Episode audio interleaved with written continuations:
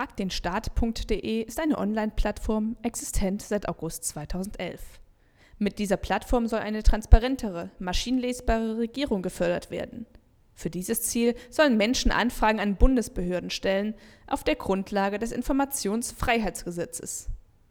Daniel Wehmeier von fragdenstaat.de das Informationsfreiheitsgesetz erlaubt es Bürgern, Dokumente und Akten aus Behörden zu erfragen. Und ähm, in vielen Fällen bekommen diese Bürger diese Informationen auch. Und äh, das fördert halt die Transparenz. Man bekommt einen Einblick, was die Behörden tun. Und wir denken, dass eine sehr gute Sache ist. Das Ziel der Online-Plattform wir wollen die Informationsfreiheitskultur in Deutschland stärken. In anderen Ländern fragen die Bürger viel mehr Sachen den Staat. Und das muss hier auch so werden, dass mehr Transparenz äh, entsteht, dass der Bürger sich mehr für Politik interessiert und dass äh, solche Affären wie beim Wulf vielleicht nicht mehr passieren, weil die Daten äh, vielleicht transparenter vorliegen, weil die Bürger vorher schon gefragt haben, weil Politiker sich dann zweimal überlegen, ob sie eine, ein Angebot äh, annehmen, das vielleicht etwas würdig ist. Und das stärken wir halt mit dieser Plattform. Das Vorbild dafür ist die Plattform aus Großbritannien whatdotheyknow.com. Das ist die erfolgreichste Freedom of Information Plattform weltweit. Über diese wurden schon über 100.000 Anfragen an den britischen Staat gestellt. Nach eineinhalb Jahren Bestehen von fragdenstaat.de die Frage an Daniel Wehmeier, ist das Vorbild denn erreichbar? Wir sind natürlich noch lange nicht auf dem äh, Level von Großbritannien. Ähm, da hat die Plattform ja auch mittlerweile die 100.000 geknackt. Ähm, Anfragen und das ist äh, natürlich, da müssen wir noch einige Jahre hinarbeiten. Wir sind ja gerade mal bei vielleicht zwei, zweieinhalbtausend und äh, das wird noch ein bisschen dauern, aber wir sehen jetzt schon krasse Steigerungen, also im Vergleich zu Vorjahren, äh, allein in der offiziellen Stis äh, Statistik äh, vom Bundesinnenministerium bei der Anfragenanzahl auf Bundesebene. Jeder kann ja das Informationsfreiheitsgesetz nutzen, aber was genau soll er denn fragen? Es geht um äh, bestimmte Dokumente und Akten aus Behörden. Das heißt, man sollte sich vorher schon informieren, was möchte ich genau wissen. Habe ich in den Nachrichten etwas gelesen, äh, das mich interessiert? Dann kann man eine spezifische Anfrage stellen und äh, die Behörde, die muss dann antworten nach dem Informationsfreiheitsgesetz und dann erhält man Einsicht in, was da genau passiert. Frag den Staat hilft dir dabei, das Informationsfreiheitsgesetz nutzen zu können, indem man dort quasi ein Formular findet, wo man dann die Fragen hinschreibt und das ähm, von dort aus direkt ähm, an das Bundesministerium zum Beispiel geschickt wird. Aber gibt es ein Beispiel dafür, was man so fragen kann, damit die Leute sich wirklich was darunter vorstellen können? Also zum Beispiel hatte ich mal gefragt, ich habe da gesehen, da gab es irgendwie so eine Werbekampagne äh, eines Ministeriums zusammen mit DM und es ging um irgendwie Fitness oder so. Ja, und das, das war, glaube ich, das Bundesministerium für ähm, Ernährung und Verbraucher und so weiter. Ähm, und da habe ich mich natürlich gefragt, wie, kam, wie kommt sowas zustande? Fließt da irgendwie Geld hin und her? Wie kann das sein? Und dann habe ich halt daraus, habe ich mir den, Sponsor, den Sponsoring-Vertrag zuschicken lassen und ähm, da war zum Beispiel ganz interessant, dass halt der Staatssekretär oder derjenige, der verantwortlich war, das selber unterschrieben hatte. Und der kam halt dann auch in der Werbung vor mit eigenem Gesicht und hatte ein Statement abgeben. Und das wurde dann von DM bezahlt in Zeitungen platziert. Und das fand ich halt schon ein bisschen seltsam.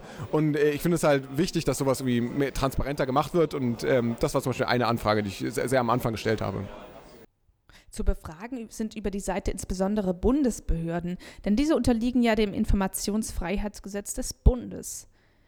Die einzelnen Bundesländer jedoch haben unterschiedliche Gesetze diesbezüglich, aber gerade auf der regionalen Ebene passieren ja Dinge, die die einzelnen Menschen direkt betreffen. Am Anfang des Jahres war es noch so, dass man eben nur Bundesbehörden äh, anfragen konnte. Sieht es inzwischen jetzt anders aus? Ja, also wir haben im, ähm, glaube ich, im Mai Nordrhein-Westfalen hinzugefügt und äh, dann im, ähm, glaube ich, was war das, September, August, vielleicht sogar ein bisschen vorher, äh, Berlin und Brandenburg zusammen und dann natürlich Hamburg, als das hamburgische Transparenzgesetz gestartet hat. Ähm, das war Anfang Oktober.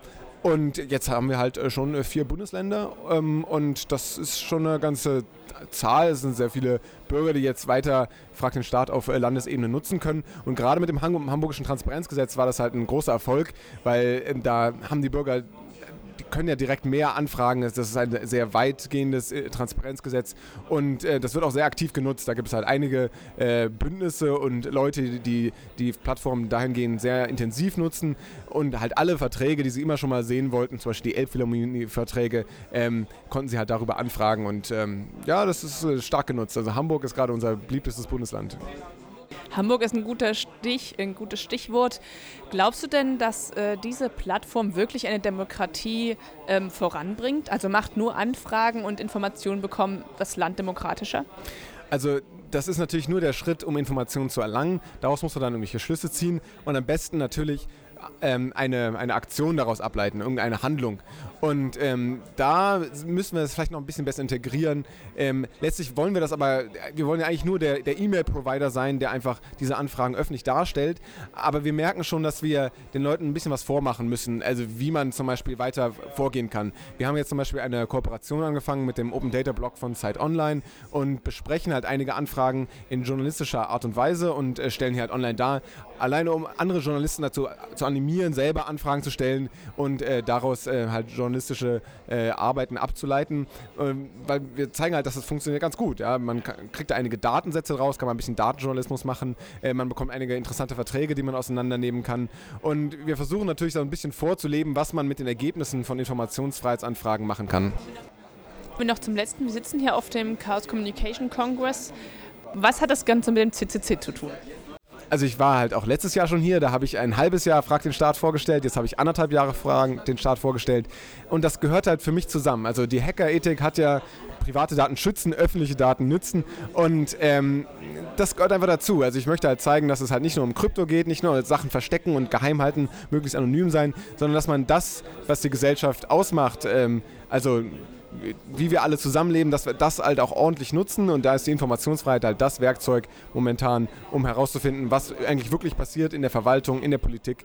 Und ähm, den Hackern sollte man einfach beibringen, äh, das zu nutzen. Das hilft halt.